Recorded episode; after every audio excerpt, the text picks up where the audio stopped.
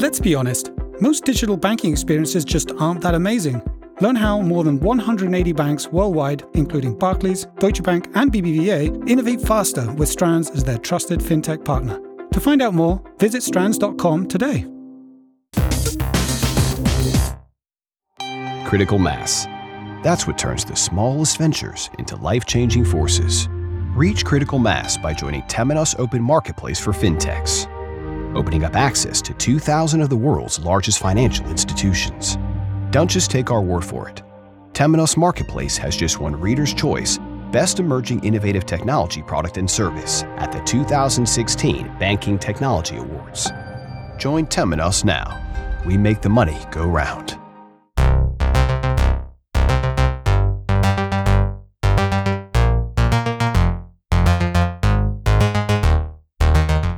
Welcome to FinTech Insider. Today I have the absolute pleasure of being joined by James Lloyd. So James, you're the E Y APAC leader? That's uh, uh, pretty... APAC FinTech leader. APAC FinTech leader. I wish I was leading the whole thing, but I'm a bit really uh, leading the FinTech. Yeah, I, I gave you a promotion right there, didn't I? That's uh, apologies for that. Take the um, pay rise as well. Pretty impressive job title, I have to say, and, and kind of a big region. Um, tell us a little bit more about what that uh, that entails. Well, job titles are important in Asia in particular, so if it wasn't impressive, I'd be in trouble. So actually, I really just joined the firm about eight or nine months ago, uh, actually to, to build up this position and this capability. So a couple of interesting things about E Y. Um, we've got a regionally integrated P and L in, in, in financial services across Asia. So that means I, I, you know, I sit in Hong Kong, but I'm not in a Hong Kong office or even a Greater China office. It's an Asia-Pacific capability. So that's pretty exciting because it means, you know, I'm equally interested in what's happening in Shanghai as I am in Singapore or Sydney as I am in Seoul. Um, so yeah, it's a big region, there's a huge amount of variety and, and some super interesting things happening there on the fintech side. In terms of the role and in terms of the team that I'm building, it's very much focused on getting folks who have uh, ideally some background uh, or experience in, in building fintech or, or, or uh, building, scaling, selling um, fintechs, whether into incumbents or, or other. Um, and really trying to understand, look, what are some of the trends that we need to be conscious of? Who are some of the interesting early stage and growth stage companies? And how might they want to work with or be able to work with some of the larger, more forward thinking incumbents? Sounds fun. Um, so that's clearly not a, a local Hong Kong accent you've got right there. So tell, tell me a little bit about the background. How did you go from Ireland? Whereabouts? Yeah, whereabouts in Ireland? You're from? Dublin. Dublin. So how do you get from Dublin to Hong Kong then? Tell us that story. Yeah, it's a funny one actually. So really the background is very much my, my wife and I, both Dublin born and raised. We got married end of two thousand eleven and we said, you know what, we're, we're going to set up shop here. We're going to have kids, uh, but let's go somewhere for two years and do something totally different that we've never done before. Uh, you know, in advance. So we actually just said we want to go to Asia. Um, both of us, you know, fortunate enough to be reasonably well traveled, but didn't really know much about Asia, frankly, except the fact that it was a pretty exciting market. There's a lot going on. So we looked at Hong Kong and Singapore were kind of the two obvious uh, landing points. We neither of us had been to either, uh, and in fact didn't know anyone in either. So we ultimately landed on Hong Kong for, for a couple of reasons, but um, suffice to say, yeah, within a few months we were on a plane and, and, and landed, and you know the idea was two years and home, and you know five years and two kids later, you know we're still there, and yeah, things have worked out great. Actually, I, I mean, I love Hong Kong. I think it's a phenomenal world city. Uh, Asia is an extremely exciting place to be right now. Um, so yeah, I mean, it's been one of those kind of strange happenstance, but you know we figured we want to do something new. Um, and so far it's working out okay. Yeah. So like Hong Kong, as you say, it's it's a phenomenal place. I, I say to my wife, it's one of the places that I like long to go back to. You know, it really has a kind of a magnetic draw to it, doesn't it? In terms of like the scale of everything is just amazing, isn't it? In terms of the, the high rises are never higher in terms of doing it. And, you know, just that uh, the train from the airport in, you know, literally you must be viewing millions of people in terms of doing it. And, sure. And maybe this is a, you know, a good inroad into the, I guess the, the financial technology element there, you know, scale in Hong Kong is like no other, right?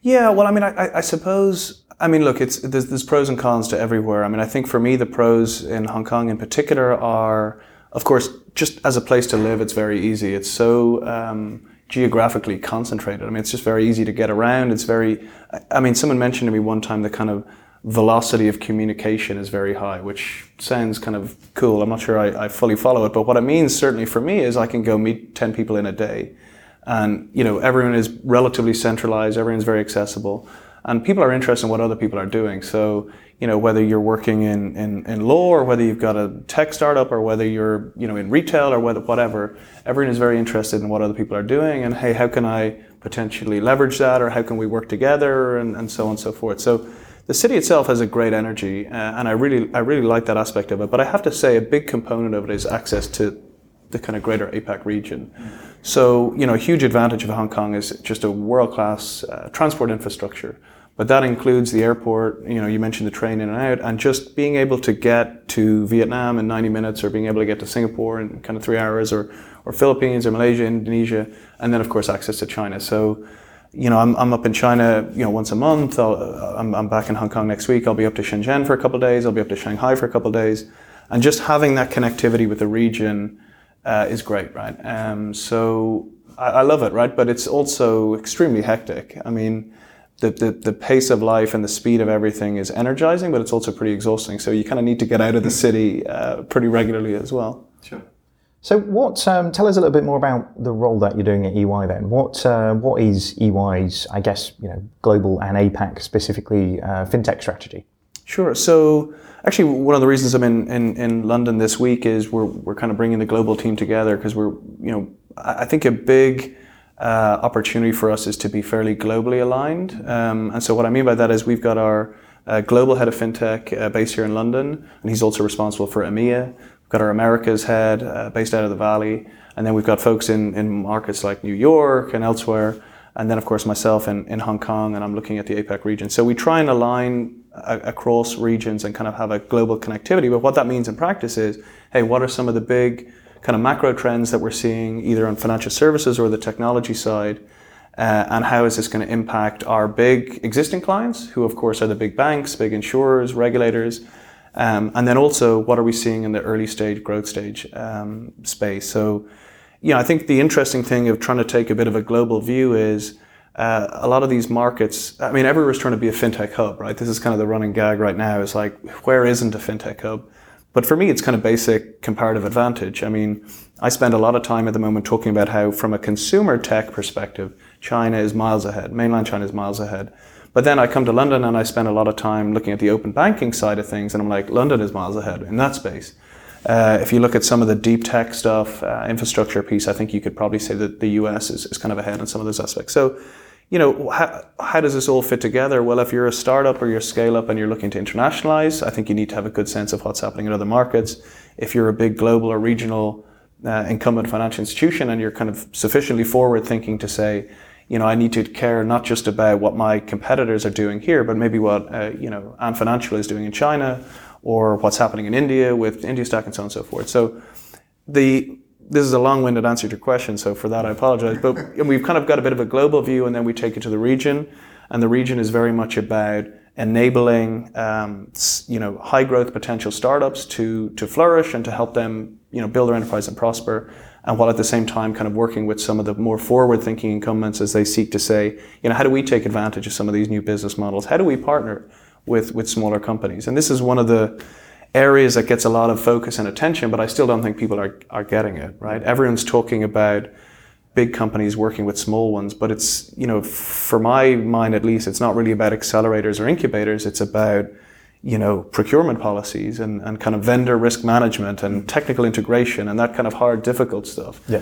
So if you can bring together the right people in the room with the right skill sets, and, and you can you can put a business model around it, you can do some pretty cool stuff. Yeah.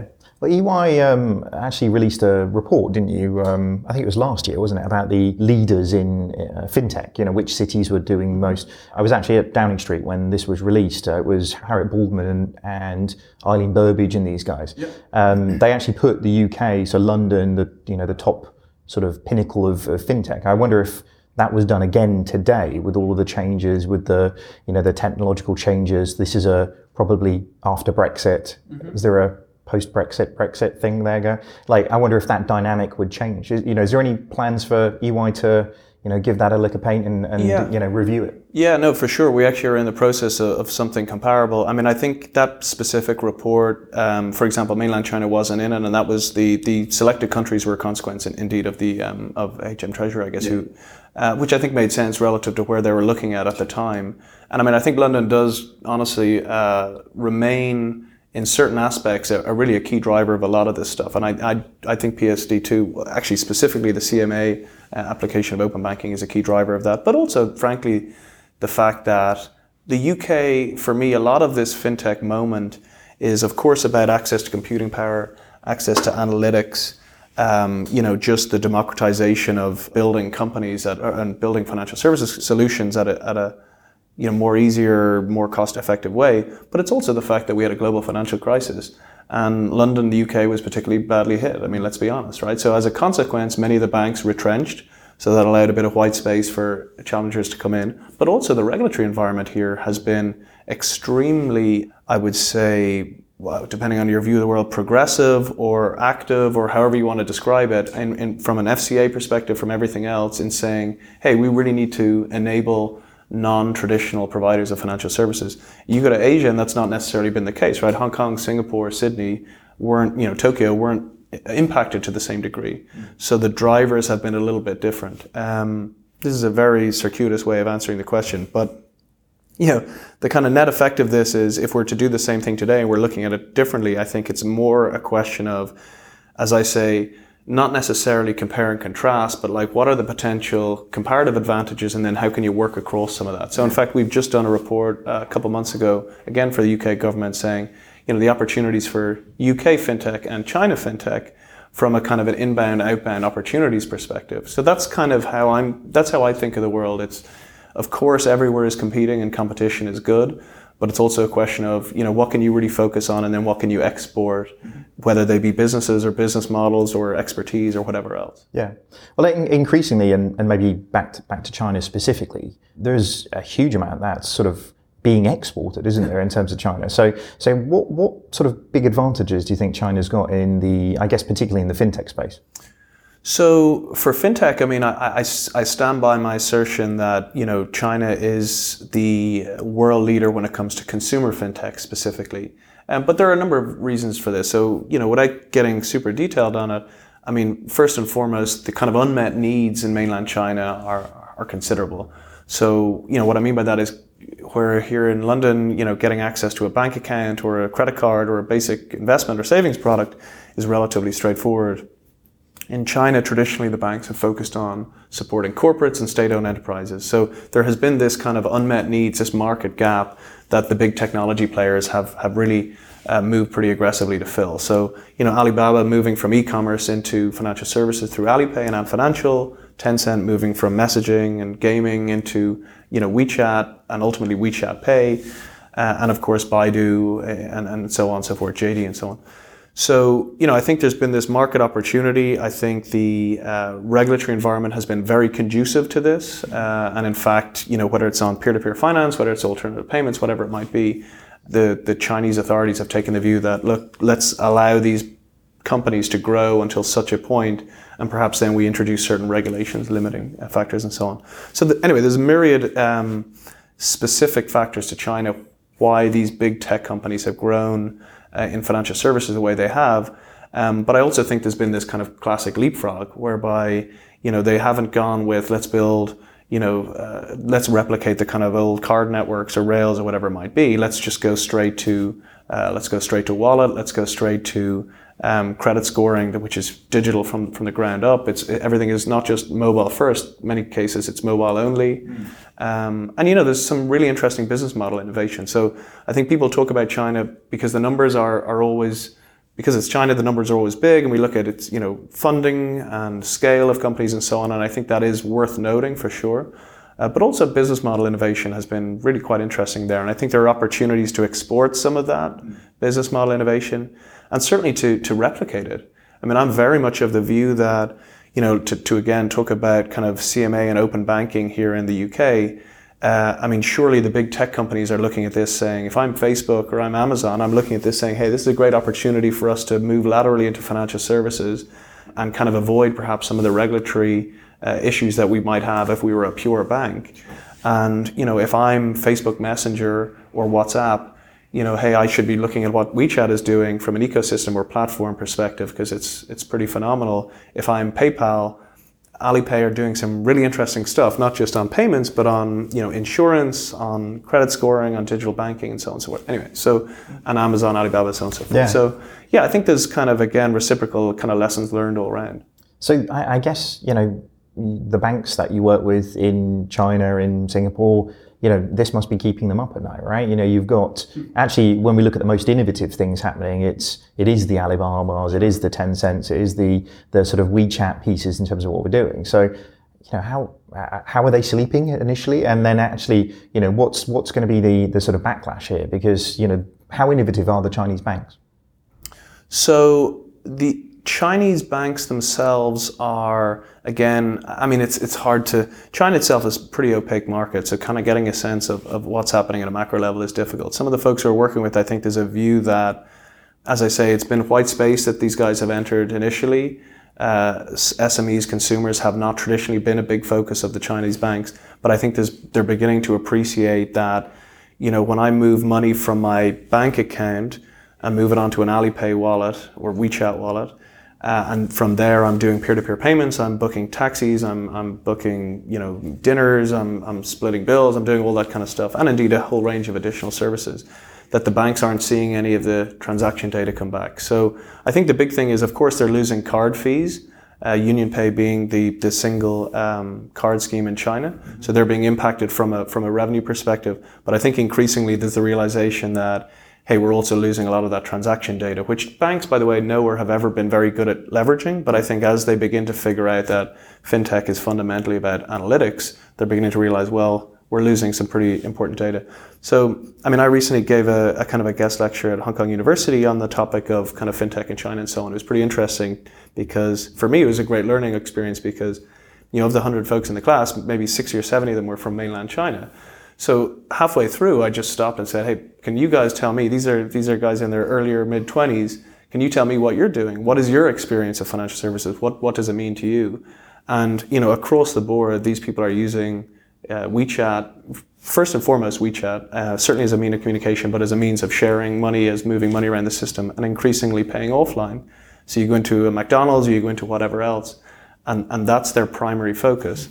Um, so the banking relationship, of course, exists in the background from a settlement account perspective, whatever else. But, you know, for, for young people coming up, their primary gateway to financial services is non-banks, right? So that's um, that's scary to, to to your question for the China banks, but it should be scary and is scary to a lot of folks in the region as well, um, because, you know, I'm very much of the view that these big technology players, be they the Chinese ones or some of the others, aren't looking to disrupt banking per se. They're looking to disintermediate the banking relationship with the customer. Yeah. Because first and foremost, they don't want to build the core infrastructure. Why would you? I mean, I often make the point that, you know, if you're a technology player, you want to be valued like a technology player. You want a multiple of forward earnings or forward revenues, probably. You don't want to build a bank because banks trade at less than book for a reason. Yeah. That dawning realization is happening with certain clients, and with others, frankly, I just don't think they're organizationally able to uh, adapt. Well, but it's, it's very difficult, isn't it? Because, like you say, that's a, if you believe the view that sort of commoditization of, of products will be the horizon, taking the leap to do something about that. You know, either you need to take ownership of the uh, the customer engagement and become that front of front of mind, front of house thing, which is fundamentally very, very difficult for players, isn't it? Because it's it's kind of a, play, a space that they're not used to having to really be innovative around. You know, the idea of being a fast follower mm-hmm. to becoming a, you know, a, a kind of a true innovator yeah. is a very difficult leap. Um, but alternatively, if if they kind of slip back and become that commoditized pipe, then really the, the kind of fundamentals of, of universal banking really go away, don't they? You know, the ability to cross-sell and upsell when somebody else is managing that dialogue with the customer is it's quite a scary, scary view, isn't it? But like you say, it's it's not a bridge very far, is it, in terms of actually what you're seeing in Hong Kong now? Not at all. I mean, I think the reality is it's a mindset change of saying, well, we need to go where the customer is. Mm-hmm. And so in China, for example, that's WeChat. I mean, first and foremost, I mean, people spend sixty percent of the time they spend on the internet in China, they spend on WeChat. And, and, and the internet in China, by the way, is mobile, effectively. You just, it's, it's interchangeable. So, well, I, I use you as my point of reference for most of the statistics for Hong Kong, quite frankly. So like the red envelope statistics that were yeah. coming through were just phenomenal. You know, in in seconds, we're seeing hundreds of millions of uh, oh, sure. just like transferring, which is just insane. Yeah, so I mean, just to, to put that in context, I mean, in the six-day Chinese New Year holiday that just passed last week, there were forty-six billion transactions on WeChat alone. So that's wow. forty-six billion red packets, which are the kind of traditional gift that you would, of some monetary value, uh, forty-six billion. So, I mean, to put that in context, you know, now, I, I often compare it to PayPal and say, you know, this is an order of magnitude, obviously greater than PayPal did globally, but it's a little bit of an unfair comparison because the, the manner in which they've constructed this red packet product is such that it, it, it lends itself to, I mean, that's why it's so smart. It lends itself to this virality. You can send thirty at the same time, et cetera, et cetera. But for me, the really interesting part about that, and that's WeChat, Um, who have really taken the lead on this Red Packets promotion. The really interesting thing for me is how a messaging service, through this type of promotion, through this type of kind of business model innovation, has enabled or encouraged so many people to associate their payment credentials. Mm. Because if you think about it, you know, if WhatsApp or Facebook come to you and, and say, hey, can you uh, attach your credit card or bank account? Probably you'd be thinking, why, firstly, and, and is this something I want to do? But if you've suddenly got this kind of viral promotion, uh, and Red Packets was only launched four years ago, right? But, you know, the, the speed of adoption has been such that this messaging platform has become, you know, a financial services instrument, right? I mean, an interesting stat, which I think is kind of underappreciated is, and according to the um, People's Bank of China, so the central bank in China, more transactions now occur by volume through non-banks than through banks. So in, the volume is about, you know, fifty-four percent of all transactions now run through non-banks. Now the value, of course, is still all with the banks. It's like ninety-six percent or something. So what does that mean? Well, microtransactions, you and me uh, exchanging money or red packets or whatever else through WeChat, through Alipay predominantly.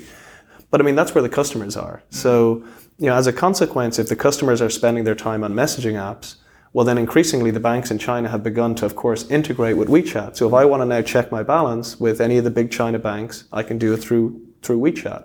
Ultimately, I'll be able to move money in and out of my account. Well, I, I can now, of course, but ultimately I'll be able to do more and more financial services, perhaps manufactured by banks in the background, but ultimately it'll be through the WeChat interface because that becomes the operating system. Yeah. So this is the big threat, and, and I think, you know, to your point, it's it's some of the some of the more forward-thinking guys, certainly in Asia, see this as a as a very real threat, um, and I think then come out to Europe and the U S, and it's a question of are there comparators out here, whether it is the Amazons or Facebooks or, or Apples of this world, or perhaps is it the, the Chinese themselves? I mean, we've seen the MoneyGram acquisition out of the U S, which is uh, very huge interesting. News. Yeah, really huge. And, and you guys were involved in that, weren't you? Uh, yeah, so our transaction advisory team um, were uh, advising Ant on the uh, buy-side due diligence and so on. Yeah, so yeah, it's pretty interesting. Uh, so that was a, a team out of uh, out of Hong Kong and China working with our teams out of the U S. So again, maybe it goes back to the point earlier where I said we try to align a lot of our thinking because China outbound is itself an opportunity as these big guys go global. Um, but then also, you know, for our clients in other markets, what are some of the things they can learn about uh, these business models? It's an amazing, you know, an acquisition, eight hundred and, was it eight hundred seventy-three million or something? eight hundred eighty, and the way to remember the acquisition price is because eighty-eight is a very um, uh, lucky number okay. in, in Chinese, so it's uh, perhaps no coincidence that it was eight eighty. I, I don't know that, by the way, let me just say, but eighty-eight is, anytime you see eighty-eight in uh, Chinese culture, it's uh, very lucky. Oh, good, good to know. Yeah. Good to know for negotiations down the line. Absolutely. I'm sure. Absolutely. But, uh, um, so I, I guess you must come into contact with loads of uh, startups in the, the job that you do as well. So, you know, how is the sort of startup scene happening in, in Hong Kong as well? Has has fintech really sort of started to to flourish there in startup world? I mean, I think in Hong Kong we're still pretty nascent. Uh, I mean, again, you know, I, I'm kind of looking at the region. So, I mean, I think Hong Kong's a great base, and, and there's some really interesting advantages to to, to being there, but. You know, I'm equally interested in what's happening in some of the developing markets where, you know, kind of ultimately my view is fintech, at least on the consumer side, is likely to have the biggest impact in developing markets. Uh, the reason I say that is because that's where the unmet needs are greatest, and that's where the opportunity for kind of ten X solutions is greatest as well. So, you know, we gave the example of China where the banks are underserving Uh, small businesses or individuals, so then Ali come in with a ten X solution and you get mass adoption. But I mean, that's equally true of markets like Vietnam, Indonesia, Malaysia, So, I mean, some of which are very big markets, right? Um, I think there's huge opportunity for consumer fintech to come in there and effectively disintermediate potential incumbents. Hong Kong's obviously a little different. Hong Kong, Singapore, Tokyo, uh, Sydney, very developed markets, um, good penetration of existing financial services players. So I think having a ten x consumer product in that market is actually much more difficult. Yeah. But of course, the big advantage of some of these markets as well is depth of capital markets and access to, if you want to do B two B, obviously a lot of financial institutions are based there. So anyway, again, another long-winded answer to the question of, I think Hong Kong is pretty nascent in the fintech side. I think it's generally true and across Asia, in fact. Um, we're seeing, as is often the case, it starts off with some kind of copycats of what's happening in other markets. Let's do a peer-to-peer, let's do X, Y, Z, blah, blah, blah. And I think over time, we're beginning to see more interesting type solutions which are kind of specific to that market. So in Hong Kong, trade anything with trade finance I'm always interested in because we're a hub for that. Somewhere like Singapore, wealth management is obviously a key component. So we're beginning to kind of see that level of specialization. But I still think it'll probably be a couple of years before we see some breakout uh, yeah. breakout startups. I think in a few of those developed areas, some regulatory changes might start to really sort of, similar to what we've seen in the U K, you know, uh, potentially in places like Sydney or in, in Australia more generally, yeah. you know, there's regs changes that are, you know, maybe bringing about a little bit of a, um, similar to what we've got here with the challenger banks rise, yeah. you know, actually uh, lowering of the barriers of entry can really sort of start to see things kick in. Yeah, I mean, well, specific to Australia for sure. Um, I mean, very openly looking at what's happening in the U K with with open banking. Uh, the Productivity Commission there has recently ruled in relation to, to, to data exchange and so on and so forth. You know, the banking market there is the four big pillar banks. Again, you know, I kind of take a bit of a macro view of a lot of this stuff. You know, Australia hasn't had a recession in, I can't remember if it's twenty-five quarters or twenty-five years. Either way, a long time. And the banks have been really investing a lot of money over the past number of years. So again, the starting point is quite different. But I do think, to your point, the regulators, they're increasingly interested in about data ownership, data portability. Uh, I suspect Australia is going to be the next market to move in, in line with what's happening in the U K, for example, and then perhaps somewhere like Singapore. Um, and yeah, I mean, I think this is great. I mean, ultimately, I think anything that increases opportunity um, and competition is, is generally beneficial. But, you know, I would also say that I suppose I'm not, um, when I look at some of the open banking initiatives, I suspect the, those that will benefit most will be the large technology players. Mm. And I'm kind of of the view that right now, certainly in the U K, the banks are kind of still going through a pretty tough time off the back of the, not only actually, of course, the impact of the global financial crisis on the banks themselves, but also the regulatory response, um, which has been, you know, uh, imposing quite a number of new regulations, requirements, and so on and so forth. It's my own view that in a few years, we'll be looking at it from the technology companies' perspective as they begin to come under um, new regulatory requirements around data sharing, data portability. Even open banking itself is somewhat asymmetric if you think about it. I mean, the banks are going to be mandated to share transaction data with technology players, but what are the technology provi- players providing in return? Mm. So yeah, I mean, I think it's going to be pretty interesting as we as we continue. It is exciting, isn't it? It feels like the uh, you know the tide is rising generally, doesn't it, for the industry in terms of the new people coming in, the like you say, the access to, to data, the access to really deliver something unique, doesn't it? And it, yeah. it kind of feels like the I guess the major winner in all of this should really be the customer, shouldn't it, in this space?